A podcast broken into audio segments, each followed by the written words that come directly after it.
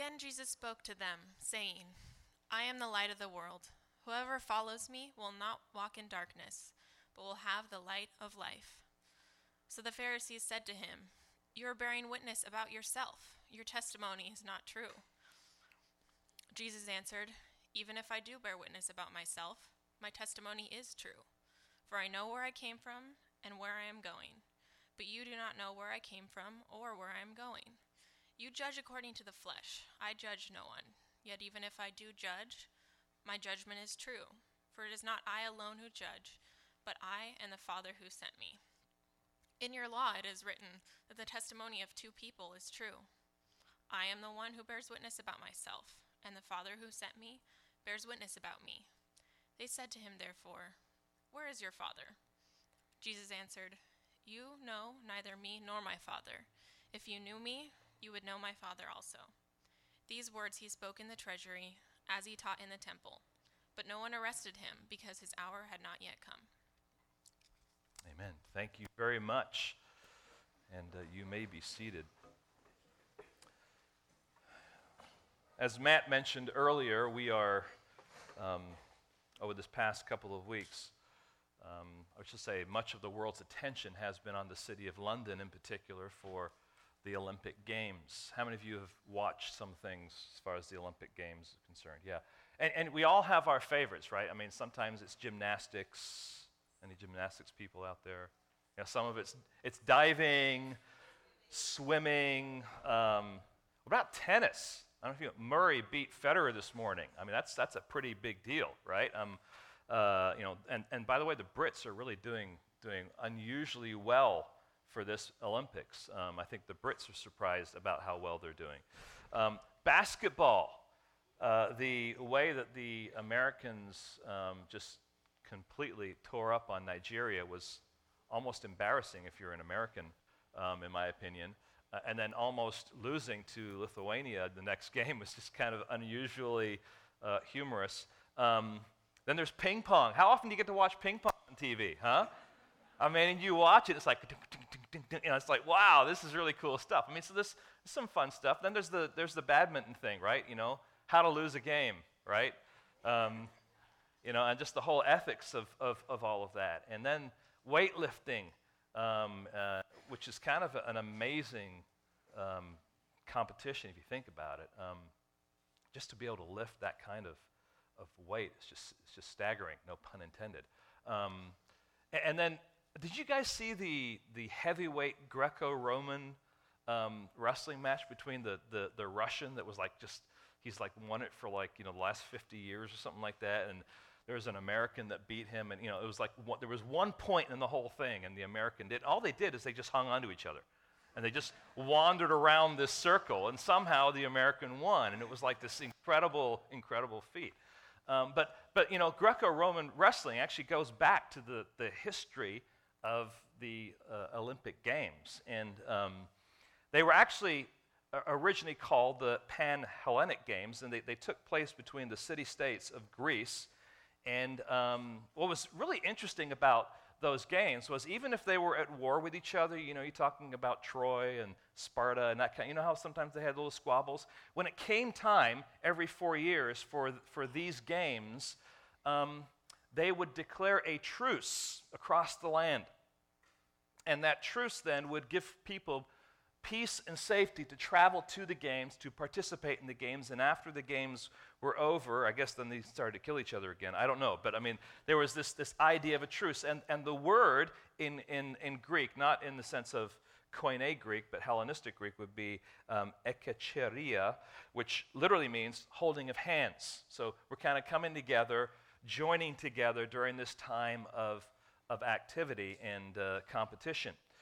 Now, although the, uh, the Greeks did use torches as part of maybe some of the competitions that they did, the torch was not introduced into the Olympic Games um, until 1936 by a man who was hosting it in his country of Germany, and his name was Adolf Hitler. And part of the connection was he wanted to identify the Aryan race as this kind of elevated, godlike race, and so took the flame from Olympia and had it go through all these different countries and ended up there in Berlin. Didn't know that, did you? Huh? And that tradition has continued on to this day. And I'm not saying it's wrong to carry on the tradition um, because that, that flame or that torch has become now, I think, a symbol of goodwill, fair play, and togetherness. I got that from the web page, all right? Just this idea of goodwill, fair play, and togetherness. Doesn't matter what kind of squabbles we have going on around the world, we're going to come together for athletic competition, and there's going to be goodwill, fair play, and togetherness. And so ultimately, when the games begin, the um, torch comes in that opening ceremony, and they finally go up and they, they, they light that, that perpetual torch for the games. And um, it really is, in a sense, declaring a truce for the sake of humanity for a period of time of those games. It is a light for the world of sorts. I mean, just think about it. The, the symbolism of that is like we are gathered together for this, you know, this, this event of games, and we're just going to settle down and we're going to enjoy these games. And so when, when we read this passage, when we see what Jesus claims for himself in this passage, we have to understand that even this idea of being a light to the world is not a new concept with Jesus. It is actually a concept that goes back into much of history. But Jesus is purposeful in declaring himself to be the light of the world. And so Jesus is using this declaration to describe himself to the Pharisees, to those in attendance at the temple and are listening to his teaching, as well as ultimately to us. And so look, look if you would please, that first verse, verse 12. Here's what Jesus says I am the light of the world. Whoever follows me will not walk in darkness, but will have the light of life. I am the light of the world. Whoever follows me will not walk in darkness, but will have the light of life. Now, to understand the impact of what Jesus is saying, we do need to do some, some groundwork and kind of consider the setting of, of this particular passage of Scripture. And so, for, for that, I want us uh, to, first of all, look at the first words, well, actually, verse 20 of our, of our text. Notice what it says. This is kind of John's summary statement um, and his commentary about when this was taking place. These words he spoke in the treasury as he taught in the temple, but no one arrested him because his hour had not come. So this was taking place in the treasury, and that would be the, the treasury uh, of the temple, in particular, um, the court of, of women. And uh, it was actually a place where people would come, and there were, I think there was like, um, like seven, and then there was four more actual uh, chests that were laid out, and, and different ones were there for different kind of, of offerings and gifts. And the last four were free will offerings. And so this was a place where, where, where God's children would come to celebrate and to honor God with their love gifts. Okay? They would have sacrifices, but they would also come bearing gifts. And so this was a gathering spot. There were a lot of people that were there. That were it was a, a place for Jesus to effectively teach um, day in and day out in the temple. And while he was in Jerusalem, it wasn't just he showed up in the temple once. There's this regular activity that's going on, in particular during this Feast of Tabernacles. All right. So we have first of all this this understanding, this idea that um, Jesus is there in the temple treasury and he's teaching. Also, I want you to note this word again in chapter 8 and verse 12. Because it says again. Now remember, um, the last time we were in John's gospel, it was the passage about the woman caught in adultery. And one of the questions there was is this really part of the flow of John's thinking? It seems like it's an addition to his text, um, and we did walk through it together. But the again goes back to chapter 7 and picks up this flow of activity, these events that are taking place during a particular time called the Feast of Tabernacles, okay? And the Feast of Tabernacles included two um, major ceremonies. The first ceremony during this week long um, event was uh, something that took place in the morning. it was a ceremony that involved water drawing. They would leave the temple and they would go to the, the pool of Siloam. They would draw water, put it in golden pitchers, and they would bring it back to the temple. And, and, and for the whole journey, there were, uh, there were singers, there were priests, and there were people that were gathered together on that journey to the pool and coming back. And they would sing songs together as they went on that trip. And here are, here are some, some songs or some, some chants that they would make. Uh, Isaiah chapter 12 and verse 3 says this With joy you will draw water from the wells of salvation. Psalm 114, verses 7 and 8. Tremble, O earth, at the presence of the Lord, at the presence of the God of Jacob, who turns the rock into a pool of water, the flint into a spring of water.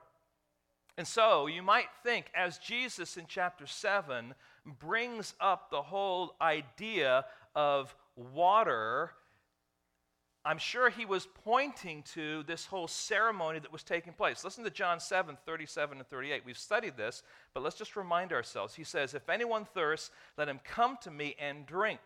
Whoever believes in me, as the scripture has said, out of his heart will flow rivers of living water. So he's, he's in the temple during this Feast of Tabernacles, and he's connecting with the events and the celebrations of this feast. He's connecting himself symbolically to what is being celebrated in that feast. Now, that's important for us, especially as we come to this passage and as we think about the events that took place in the evening, in particular, the ceremony that took place in the evening it wasn't a ceremony of water, it was a ceremony having to do with light. What happens at night? It's dark.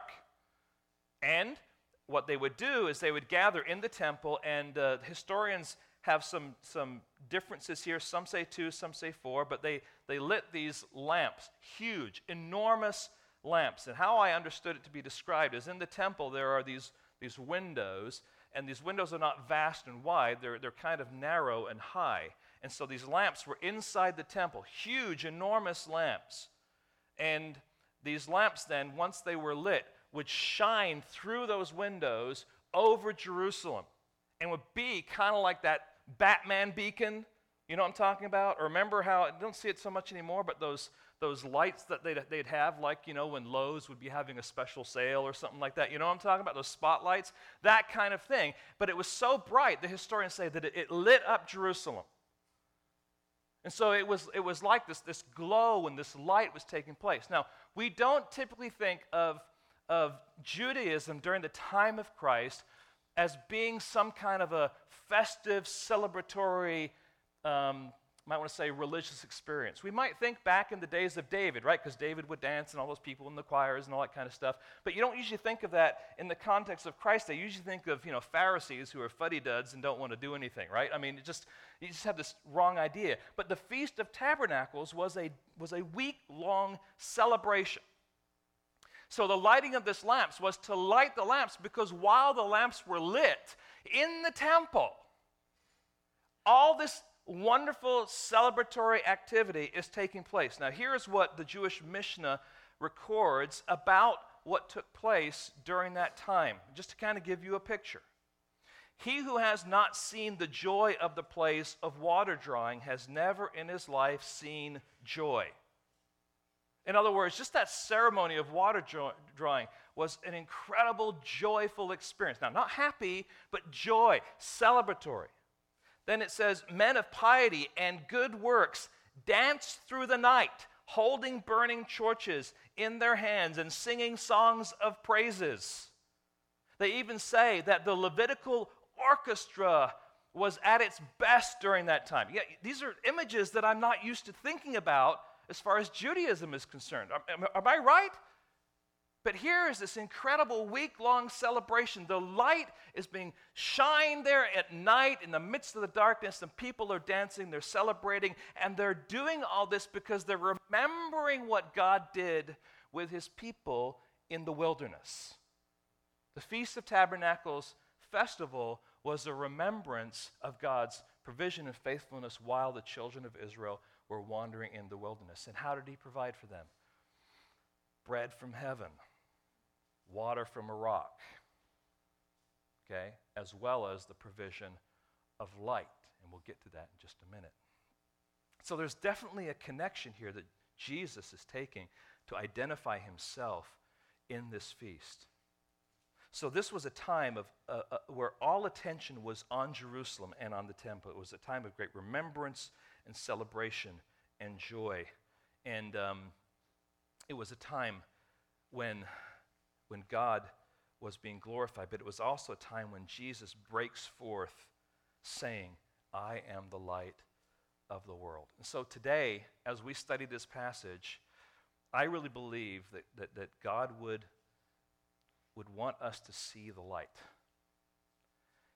I really believe that He wants us to see the light in all its glory so that we too will not walk in darkness, but we, we will have the light of life.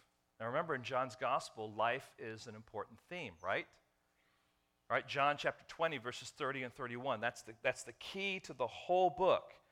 I, have written these things because I want to present Jesus. I want to present the evidence of Jesus ultimately so that you will believe, but in believing, you will have what? Life. So it's life that is found in and through believing Jesus. And we're also told that that life is abundant life. So it's not just existing, it's, it's, it's having life that is full, that is, that is uh, um, you know, powerful, that is experiential with this one who we call Jesus. So that's our goal today, and we're going to take our time to work through this passage and seek to reach that goal. So let's just let's just pray together. Lord, would you would you humble our hearts, Lord, as we come to this passage? Would we see you high and lifted up? And Lord, what we what we know not, would you teach us? Lord, what we have not, would you give us? And what we are not, Lord, would you make us? And allow me, as your messenger, to simply, Lord, be your mouthpiece, that you in all your glory would be seen, and that as a result of that, Lord, our lives would be challenged and fashioned and shaped by the life that we find in you. And uh, Lord, would you just now help us to grasp, Lord, um, the fact that you are so on display in this text? We ask in your name. Amen. First of all, let's talk about being the light. Of course, being the light, we're, we're looking here at Jesus. He says, I am the light of the world. Now, the question I have for you is this Why is light important? Is light important? Let me give you a scenario to help you remind yourself that light is important. And you probably will relate with this, all right? I'm usually the first one that's up in our home. And when it's dark, in particular during the winter months, I get up, I might go take a shower, or I might get up and go downstairs and get coffee going or something like that. I am trying to be considerate of the rest of the family, so I'm not turning lights on. And so I, I leave my, my bedroom, and right next to my bedroom are the stairs. But the thing is, I have some obstacles along the way. And those obstacles along the way come in the name of Timon and Pumbaa. And Timon and Pumbaa are our cats, okay? And they literally wait outside our door because they know I'm going to get up. And what they do is they want to be fed. So I open the door, and literally, I'm worried about stepping on them. And they are just, they're running around my feet as I'm going down the stairs, right? They're, I mean, you talk about nine lives these cats have, all right? It just takes one little crunch, and Timon and Pumbaa are not going to be around much longer, okay? Um, although one of them is very around right now, and that's a whole other story. But it's not just the cats, it's also the shoes, it's other stuff. And I don't want you to get an idea that our house is a wreck, but our house oftentimes is. Well, uh, there may be a shoe laying out here, and you go around the corner, and, and it's, it's dark, and we have a piano, and sometimes the bench is laid out. So I'm walking along, and it's like, ah, oh, bump my knee on the bench, and, and then I go around the corner, I catch my toe on the edge of the piano, little thing sticking out there, and you know, all that kind of stuff happens. And then, you know, the door is left open and you run into it. And finally, I get to the place which is our, our we, well, it's a bar area, but it's not a bar, if you know what I'm saying, right? But it has a sink and there's a light switch there. Boom, light comes on. It doesn't light up the whole house, but it's enough for me to feed the cats and get along. But that darkness hinders my progress, right? It's hard to see in the context where it is dark. Although we might get used to our environment, we can't always see what is there. So, can you imagine what life would be like without light? And what I would like to propose to you that light is so important that without it, there's only darkness and there's only death. Let's just think of it, first of all, darkness. Darkness would result in our inability to see. It's so dark, they say, you know, you can't even see your hand in front of your face. Have you ever experienced that before? Yeah. I mean, it's, it's, pretty, it's pretty eerie. But just imagine if there was no light, and because of that, what you could not see. You wouldn't be able to see your environment. You wouldn't be able to see structures around you. You wouldn't be able to see chairs, paths, obstacles, terrain, landscapes, vegetation. You wouldn't be able to see any of that. You wouldn't be able to see each other, which may not be a bad idea for some of us, but right, it's you wouldn't be able to see each other's features, colors of hair, and you know, I went out and got my hair done today. You know, I, I can't tell. It looks nice, honey. Right? I mean, I can't see it because I can't see it. It's dark. All right? Um, the color of your eyes, the nice outfit you have, or whatever. You can't, you can't appreciate any of that. You can't see it. Why? Because it's dark. And so all those things mean nothing. Another thing I thought was really interesting when I contemplated this is this we would not be able to interact with a written word. Those of you who like to read, guess what? Too bad. Yeah, sorry. You know. Now there may be other alternatives and we would adjust accordingly, but you understand, light is incredibly important and powerful and necessary, and if we didn't have it, it would it would be an adjustment, right? Understatement. The lack of light also, though, I think brings death. Plants need light, right? Now I'm going back to my physical science days, right? And try to remember, yeah, Plants need light in order to grow and to survive. Take away light, and what happens? They wither, they die. Now, have, have you, any of you ever lived up in um, Alaska? You know, people, people experience this, this kind of oppression because it's always dark and it's always gloomy because there's just kind of there's, there's no light and you know there's, there, there, are, there are effects of that and i think there's a, there's a death in a sense that descends when there is a lack of light. And so what jesus says here though is i am the light of the world. Whoever follows me will not walk in darkness but will have the light of life. So um, we are very fortunate to have some natural sources of light. Of course during the day it's the sun that is somewhere out there right? And then during the night, oftentimes we have the moon, we certainly have the stars. Those are all, um, well, secondary and natural forms of light. Um, but creation demands the presence of light for survival.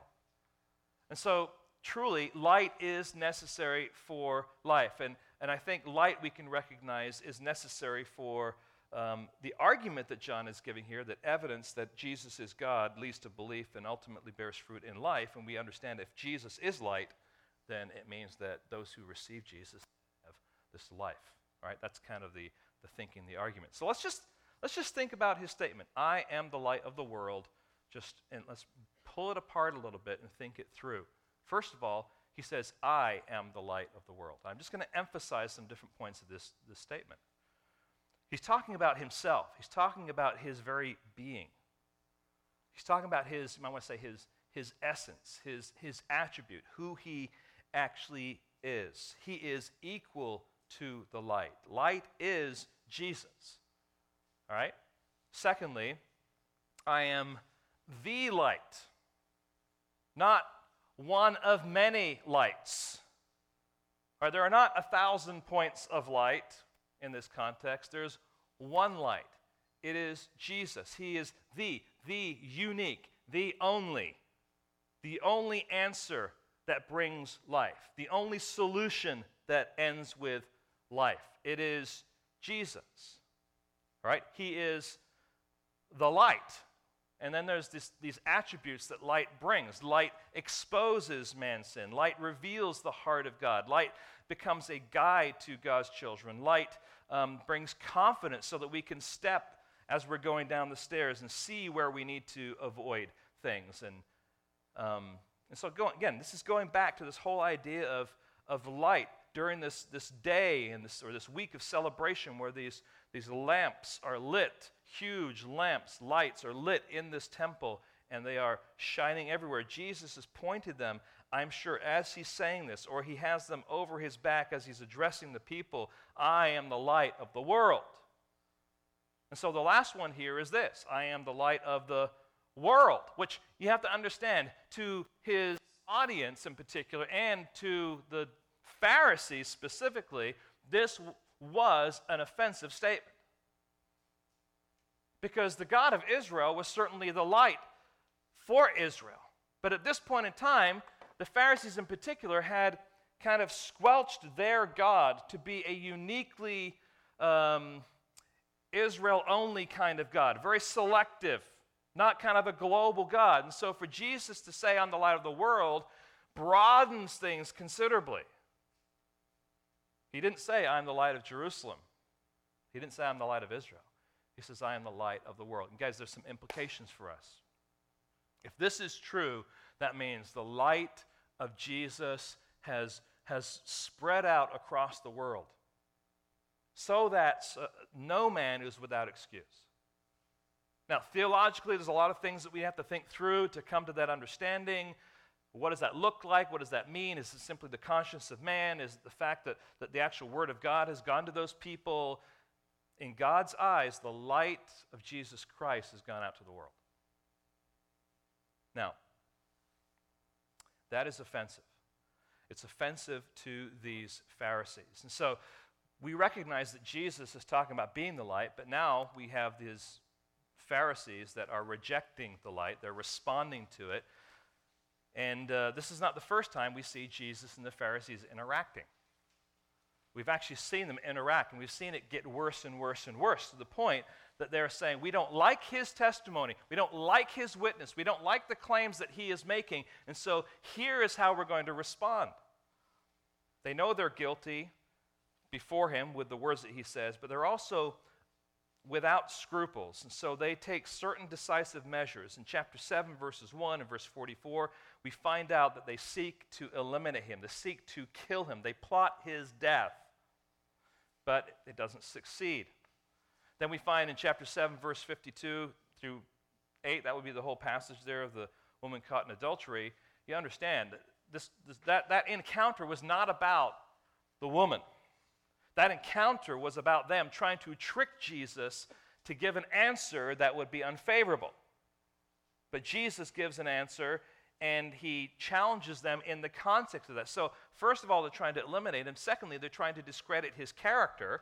And then we come to this passage, they are trying to dismiss um, him on a mere technicality. Now, just think about this. Here is how they respond. Verse 13. So the Pharisees said to him, you are bearing witness about yourself. Your testimony is not true. So Jesus is making this claim I'm the light of the world. If you follow me, you're not going to walk in darkness, but you will have the light of life. And they're like, Well, um, appreciate what you have to say, Jesus, um, but you're just one person, and you're speaking about yourself. Therefore, your testimony is not valid. Now, where does that come from? It comes from the Old Testament passages that say, In the mouth of two or three witnesses, every deed shall be established. In particular, those were, two of those are, are brought up in the context of murder taking place. The, the last one is brought up in the context of, of a very serious accusation being brought against someone. But no accusation can be brought unless there are two or three witnesses. And they would then take that principle and they would apply it throughout their, I want to say, legal system. So if Jesus is making the claim, I am the light of the world, and they are saying to him, Well, you know what? Your testimony isn't true because you're simply bearing witness about yourself. What are they doing? They're not acknowledging his claim, and they're not even considering his claim. They are dismissing his claim based on a technicality. Now, I want you to think through this just in our kind of a context. Um, what are some ways that, that people dismiss the things of God or dismiss the gospel on a technicality. Some might say, well, you know, before I listen to the gospel, answer me this question. If God created the whole universe, and he, He's the only one that created it, could He swallow up the universe and Himself at the same time and still be God? What's the point of that? It's a smokescreen.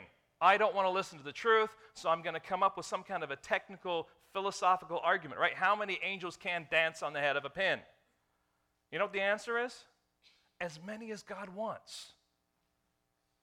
But see, statements like that are just little technical things that people will bring up because they don't want to hear the truth of the gospel. Now, there may be some more, I might want to say, reasonable technicalities. Someone might say, you know, I'm just having a hard time understanding how the Word of God is written. You've got page after page after page, but these are, these are man's writings. How could this be God's writings? Legitimate question for someone who wants to truly know, right? But for someone who just doesn't want, doesn't want to listen to the gospel, it can be simply a, a technicality just to kind of brush you aside. Or how about this one? This one has come up more recently. It's like, well, you know, you know, what are your thoughts about the Crusades and all the, the slaughter that took place then? And what would my answer be? There was a lot of sinful behavior during the Crusades. A lot of things happened under the label of Christianity that did not honor God. Well, you know, Hitler was a Christian. Really? We studied that one out. You know, well, your presidents are Christians. Well, yeah, we could even look at that too. But see, these are all smokescreens. They're little technicalities because people do not want to come face to face with the truth and the claims of Jesus that he is the light of the world or whatever else he may say about himself. These are technicalities. Another one why are there so many denominations? Uh, it's evident that the church just can't get along and there's a problem, so the God of the church cannot be you know, the God of the universe. How, do you want to put it? These are technicalities. When the gospel is presented, when the truth of Jesus is on display, those who are darkened in their heart, who are blind because they're in darkness, they can't see their hand in front of their face spiritually, will go to a place and they'll use a technicality um, to stop listening to the truth. Now, they may use other tactics, but in this particular situation, that is what they're doing. So, how will Jesus respond to their arrogant accusations and their quick dismissal? let's just think through what the text says. And um, it's a little wordy, and I, I you know, so we're going to have to kind of just force ourselves through, and I'll try and give you the gist of what's going on here. But Jesus responds, first of all, oh, let me pause. Um, from ch- verse 13 to verse uh, 19, the word um, martureo, which means I bear witness or testimony, is used seven times.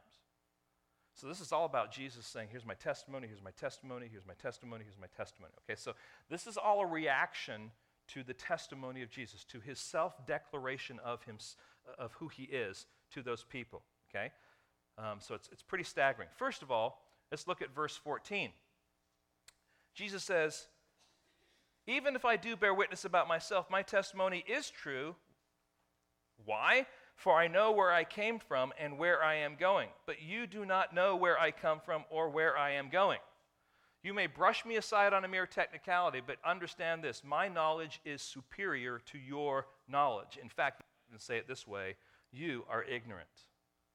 Now, this is no new theme for Jesus as he interacted with the Pharisees.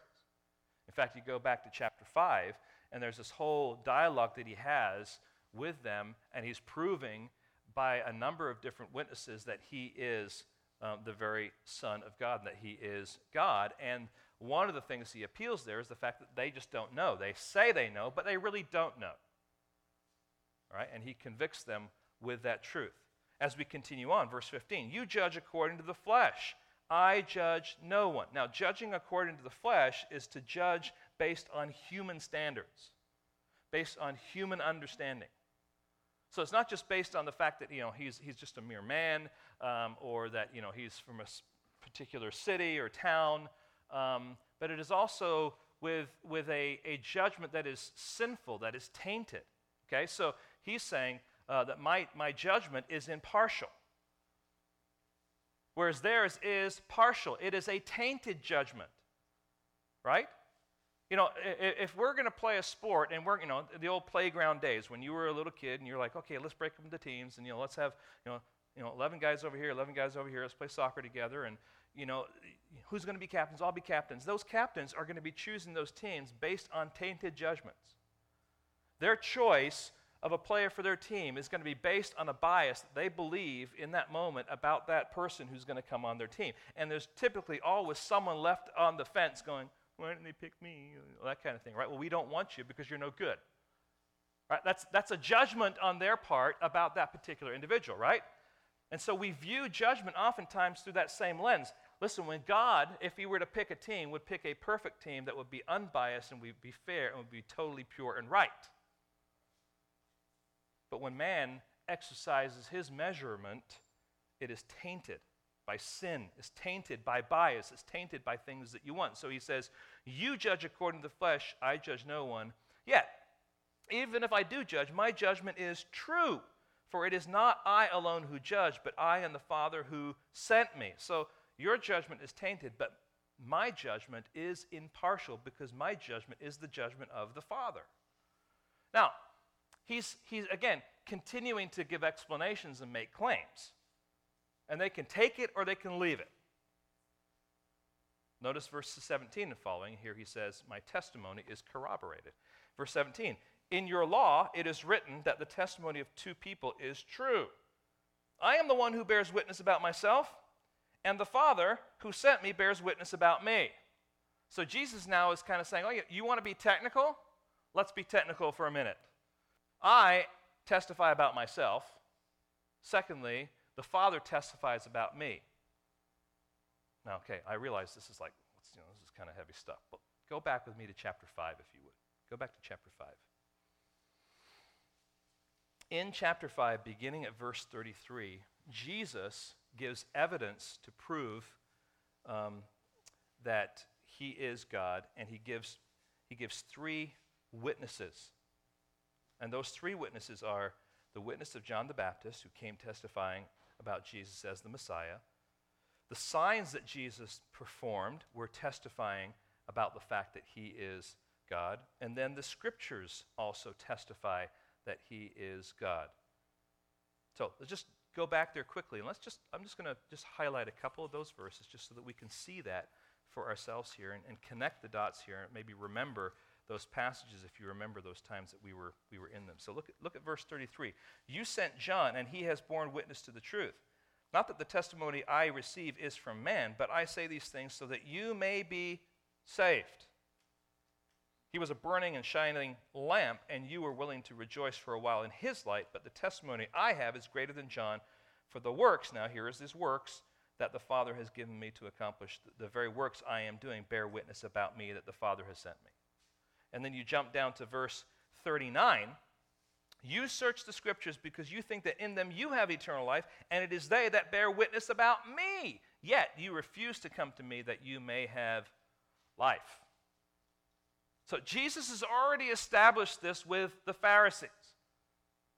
so this continual encounter now is simply him reinforcing what he's already said to be true. And that's why it says here, I am the one who bears witness about myself, and the Father who sent me bears witness about me. We've already talked about this. All right, you want two witnesses? It's me and it's the Father. Okay. But even when they are challenged with their arrogance, ignorance, and utter contempt for Jesus, the hardness of their hearts is clearly on display. And clearly, the truth that Jesus' previous words in chapter 5, verse 38, they do not have the word of God, of God biting in their hearts. Verse 42 of chapter 5, they do not have the love of God within them, just are, are proof to the fact that their hearts are darkened. They are ultimately, because of the darkness, blind to the light. Now, here, here's something that's just really important for us to understand darkness and blindness is there because of unbelief. The light is shining. But if you can't see the light, the problem isn't with the light. Understand that? The light is shining.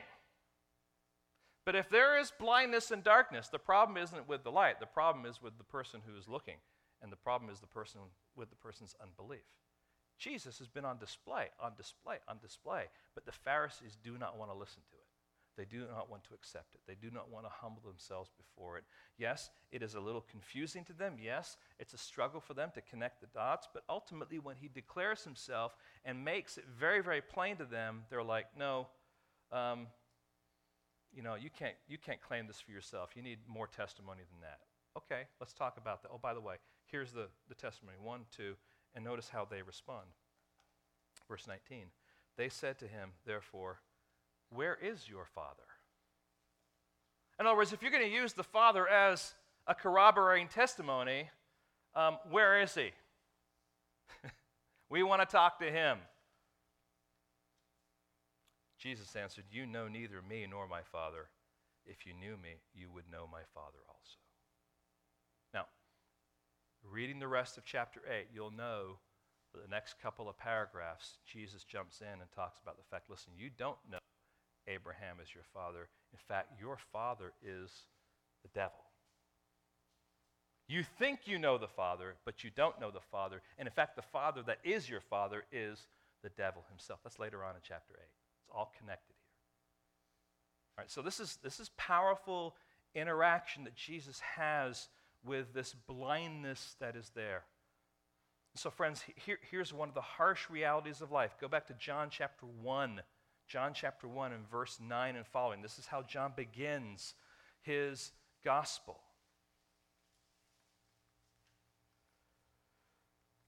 He begins his gospel by introducing the word, and here is what we find in verse 9 and following the true light, which gives light to who? Everyone was coming into the world. He was in the world, and the world was made through him, yet the world did not know him. He came to his own, which would be a subset of the world, and his own people did not receive him. That's what's happening here. I am the light of the world, and I'm coming to you, Israel in particular. I'm coming to you, Pharisees, who are the leaders, who are supposed to be the religious arm of Israel, and you reject me. The light has definitely been on display but the blindness is there from Israel. Now, let me ask you a question.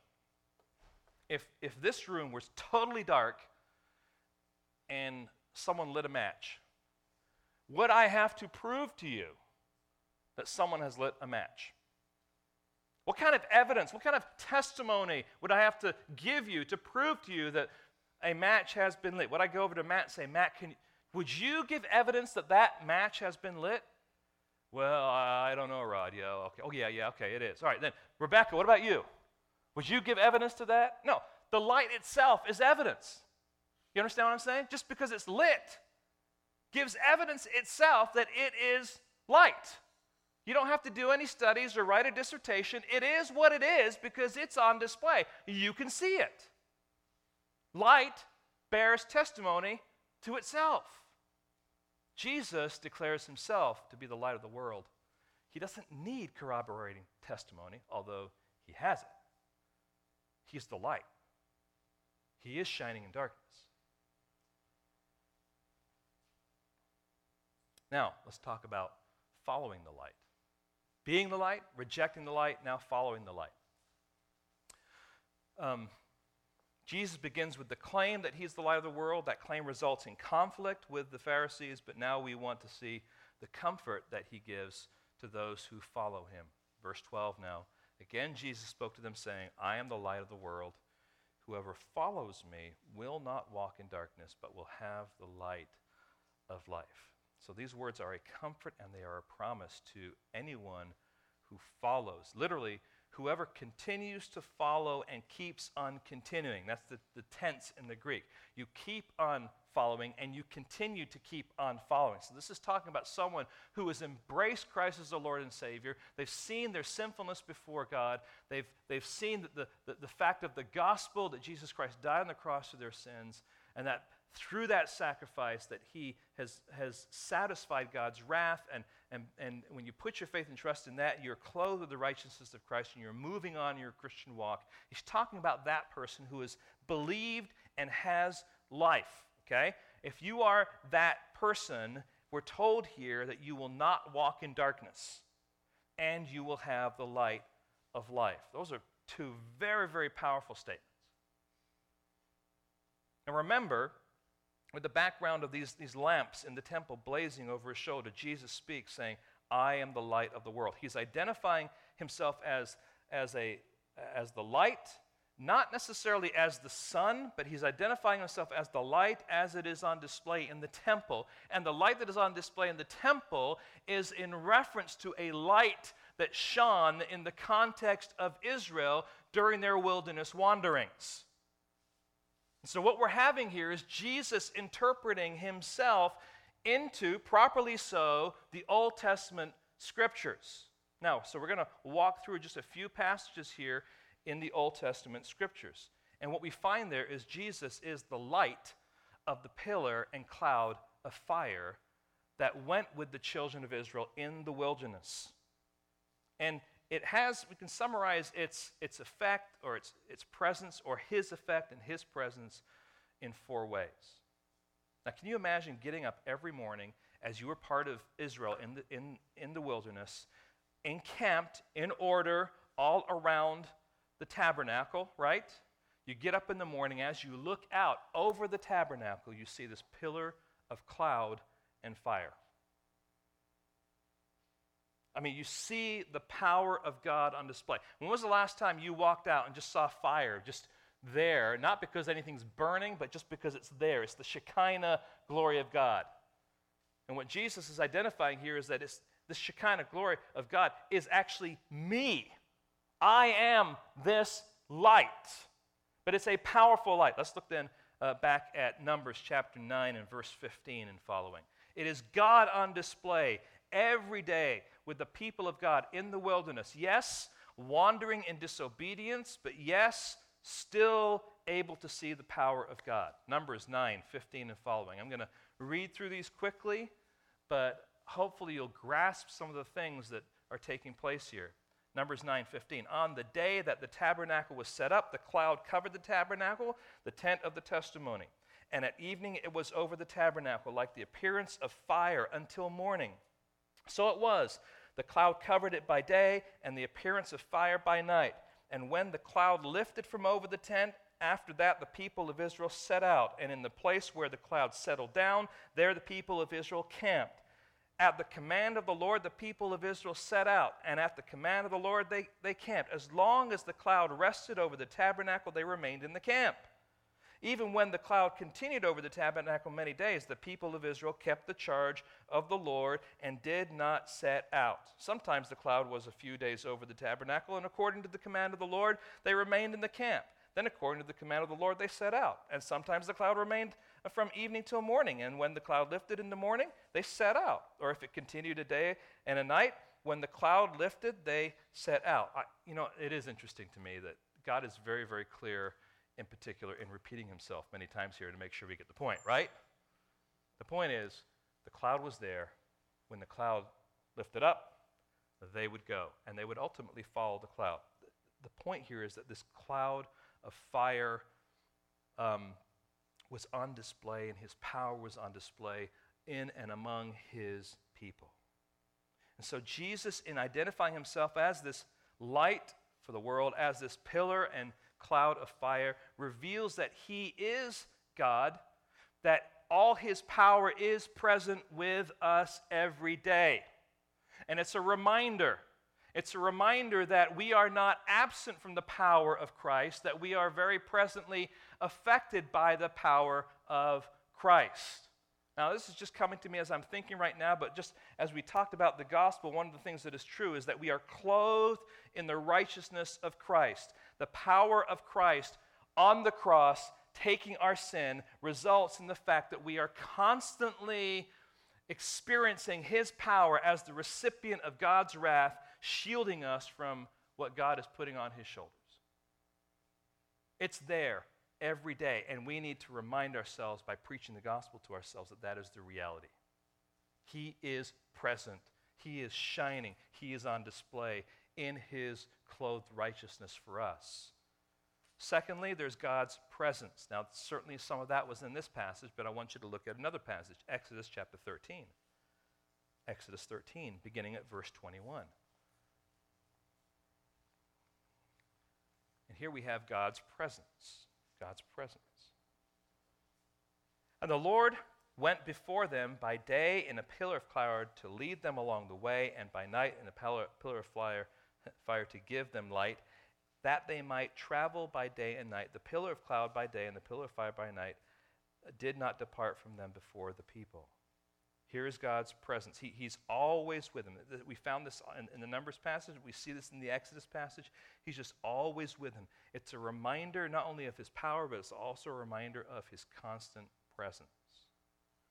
Right? He promises never to leave us or forsake us. He promises when he gave us that great commission that, you know, behold, I am with you always. Right? So he, he is there present with us wherever we go. Now, just pause. In, in our church right now, there are people who are struggling, they are hurting, and, and, and this week there are going to be things that happen. There's going to be struggles and concerns, and we need to remind ourselves that God is present with us. He is always present with us. And if we lose track of that reality, then we begin to try and venture through the wilderness ourselves, but He is there to be with us. Then we find in Exodus chapter 14, Exodus 14, beginning at verse 19 and through verse 20, we find God's protection. Exodus 14, verses 19 and 20.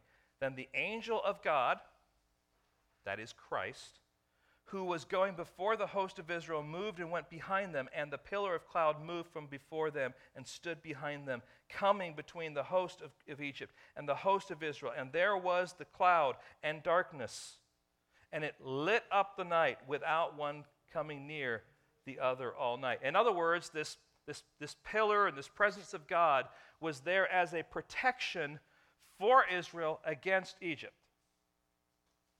So not only was he there, in all his power. Not only was he there um, as a presence, but he was there also protecting his people with the, you know, the pillar of cloud being in that presence between Israel and the Egyptians. Now, the other thing that you can say also as you look at these passages that deal with the cloud and the fire is remember what the elements were like. And there, there, there are times when this, this cloud would envelop the people this, we're talking about the wilderness where there are extremes of weather, right? Incredibly hot during the day and really, really cold at night. All right? Cloud cover does what? What does it do? It, it keeps things warm, doesn't it? But doesn't it contain? It, you know, when, when, it's, when it's a clear, clear sky and it's, it's winter, what happens? It's usually cooler. But when the clouds cover, it usually contains heat, right? So you have this, this kind of containing going on. And then also you have fire to, to provide for heat. So there's this, there is this kind of protection that is going on, even by the, the actual element that it is um, in, its, in its essence, right? So since Jesus is the pillar, he is reminding us of his ongoing protection over us. Now, certainly it doesn't mean that we're never going to, you know, have any difficulties. That's a whole theology of suffering that Scripture reveals for us. But none of that happens without his understanding, his gaze, his purpose, and his will. But we, we, we can be sure that he is powerful, we can be sure that he is present, and that he is protecting us. And there are many times that we don't recognize that he has actually protected us. And it comes in the smallest things that you might say, you know, I left my keys in the house. That might simply be 30 seconds of you not being in a car accident, right? You don't know how all those things work together, but God is at work in our lives in his process protecting us. The next one here is God's guidance. God's guidance. Now, it just comes from all the different passages. The, right, the pillar of cloud went before, it was behind, and it would, he would, you know, it would move and it would stop and then say, This is where you're going to be. Now, the wilderness was a wilderness. People get lost in wildernesses. They don't get lost if they have a guide. And Jesus, as the pillar of fire and cloud, identifies himself as one who guides his people. So we're just picking up on these various themes that when, when he's lifted up and he moves, we are to lift up and we are to move. When he settles down, we are to settle down. And, and the point for us then with Christ is that Christ is our guide. He is the one that is the light that has come into our lives, and He gives direction, He gives wisdom, and we need to recognize that not only is He powerful and present and uh, protecting us, but He is the one to whom we should go to seek direction and wisdom for what He is calling us to. Now, we, we were not going to be able to do that if we're just kind of coming up with our own methodologies to figure out, you know, what, what God has for us and somehow call it God's will if we're not interacting with the one who is the light of the world. When you make a decision, are you making a decision with a heart that is pure and right and holy, get this, that has been affected by the light of Scripture and has, been, has resulted in a light, you might want to say, of holiness in the heart so that you can see clearly what God wants you to do, how He wants you to think, and how He wants you to behave. Light impacts us on many levels and in many places, and Jesus is the light. His word, we're told, is a lamp unto my feet and what? A light to my path. Okay, you can go First Peter talks there about the, this, this light of holiness. So all these things are working together, but they're the result and the, the, the effect and the benefits of the gospel being at work in my life.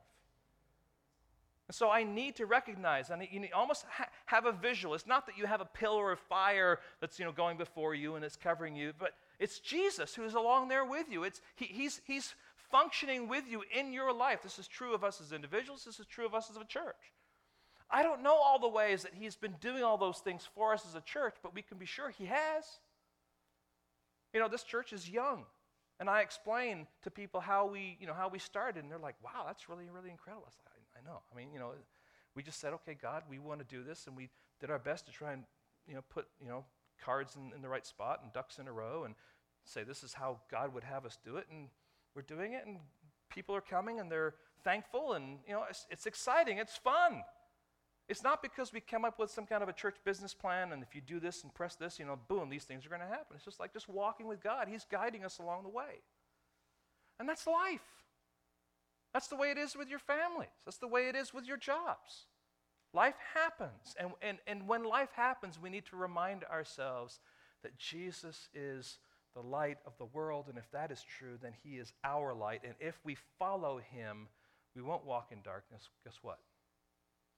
we will have the light of life.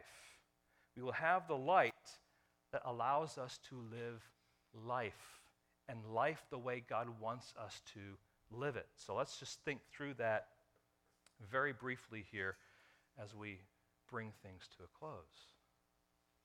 Let me just quote a few scriptures here. We read them earlier, Isaiah 9 2. The people who walked in darkness have seen a great light. Those who dwell in the land of deep darkness, on them has the light shone. That's Isaiah 9 2. A little further down, Isaiah 9 6. For unto us a child is born, unto us a son is given. Who is that child? Who is that son? It is the Messiah. We know theologically and, and, and from biblical um, theology that that ultimately is a statement referring to Jesus Christ himself. And so we read back into this text a description of who he is. It says, And the government shall be on his shoulder, and his name shall be called Wonderful Counselor, Mighty God, Everlasting Father, Prince of Peace. This is who Jesus is then as, as your light to give you life. He is your wonderful counselor. He is the one to whom you run to get counsel, and that counsel isn't like, well, I may be good. No, it's wonderful counsel. Just think about that word wonderful. I know sometimes we overuse words, and so sometimes that word loses its meaning. It is incredibly powerful, joyful counselor. He is the mighty God. He is not shaken. He is, he is the one who was on display in all of his glory. He is mighty, and he is God. He's the everlasting Father. He is the Prince of Peace. When I listen to his counsel, when I listen to his word, and I'm obedient to it, it results in peace in my life. Not necessarily there's not going to be any problems, but it results in me being at peace with him and saying, okay, here's the situation. I can go through it because you are my God. You're the light of the world. And you are the one that gives me life. So the bottom line is then he's, he's the light of the world, and life can be found in him. So, what does he want us to do? And this is more of a concluding application here. Following the light means knowing the light. You actually have, well, you don't have any. It means, means knowing the light. One of, our, one of our goals as a church is to know, is to know the gospel, it's to know the Word of God, and ultimately, then, it's to know Christ and God that is revealed in the gospel and in the Word of God. And, and your discipleship is this growing, unfolding knowledge and awareness of who God is, because He is on display throughout His Word. Secondly, having known Him, it is to love Him. when you see Jesus as the light and he is your light and he's the one that's giving you life, thou shalt love the Lord your God with all your heart, soul, mind, and strength. You love him. Respond in adoration, in affection, in, in just adoring him for who he is. Thirdly, you respond by trusting the light. And I know sometimes when God says in his word, I want you to do this, I want you to seek forgiveness. I want you to step back from maybe uh, uh, choices or decisions you made, or, or maybe just be honest about a way that you, you sinned against someone, or maybe you stole something, or, or maybe you said something unkind.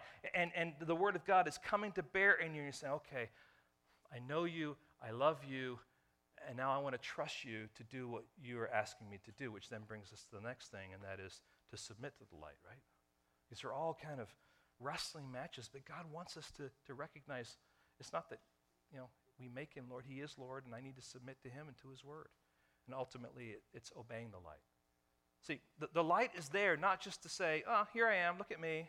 Although God is on display and he wants to be glorified, but he's also a light because he is affecting his essence in and through us. And ultimately, we could even add to this that we are the ones who carry the torch of his light to other people. The same blessing that we receive, he takes and wants to shower through us to others, which connects us with that whole missions concept, too. Okay? I'm the light of the world. I am the light of the world. He who follows me will not walk in darkness, but will have the light of life. Lord, help us today to see you on display. To recognize, Lord, that there are times when we, we want to push you away on a mere technicality, a rationalizing of our own thinking. Um, some way, Lord, we may wrestle with a truth that you are conveying to us through your word. And Lord, you, you want us to stop and to, to see that you are the light and that you, you desire to be known and and when you are understood, Lord, that that results in us just adoring and loving you. And Lord, help us just wrestle through that stuff because, Lord, ultimately, who you are and what you desire is for our good and for our ultimate joy. You are that wonderful counselor. You are that Prince of Peace. You are that one that knows us like a father knows a child. You know us best, and you are committed to us and you are a mighty God. So there's nothing that, there's nothing that hinders you. And Lord, you, you just want us to come before you and to come adoring you and come trusting you and submitting to you. And Lord, help us to see that this, this message here, yes, was for the Pharisees, yes, was for those who were gathered there in the temple, but ultimately it's for us that we would embrace you as the light of the world and through that be strengthened be assured of your presence and power, your provision, and your guidance, Lord, for our lives. Thank you for all you do, for who you are, for what you are making us. We ask this in your name. Amen.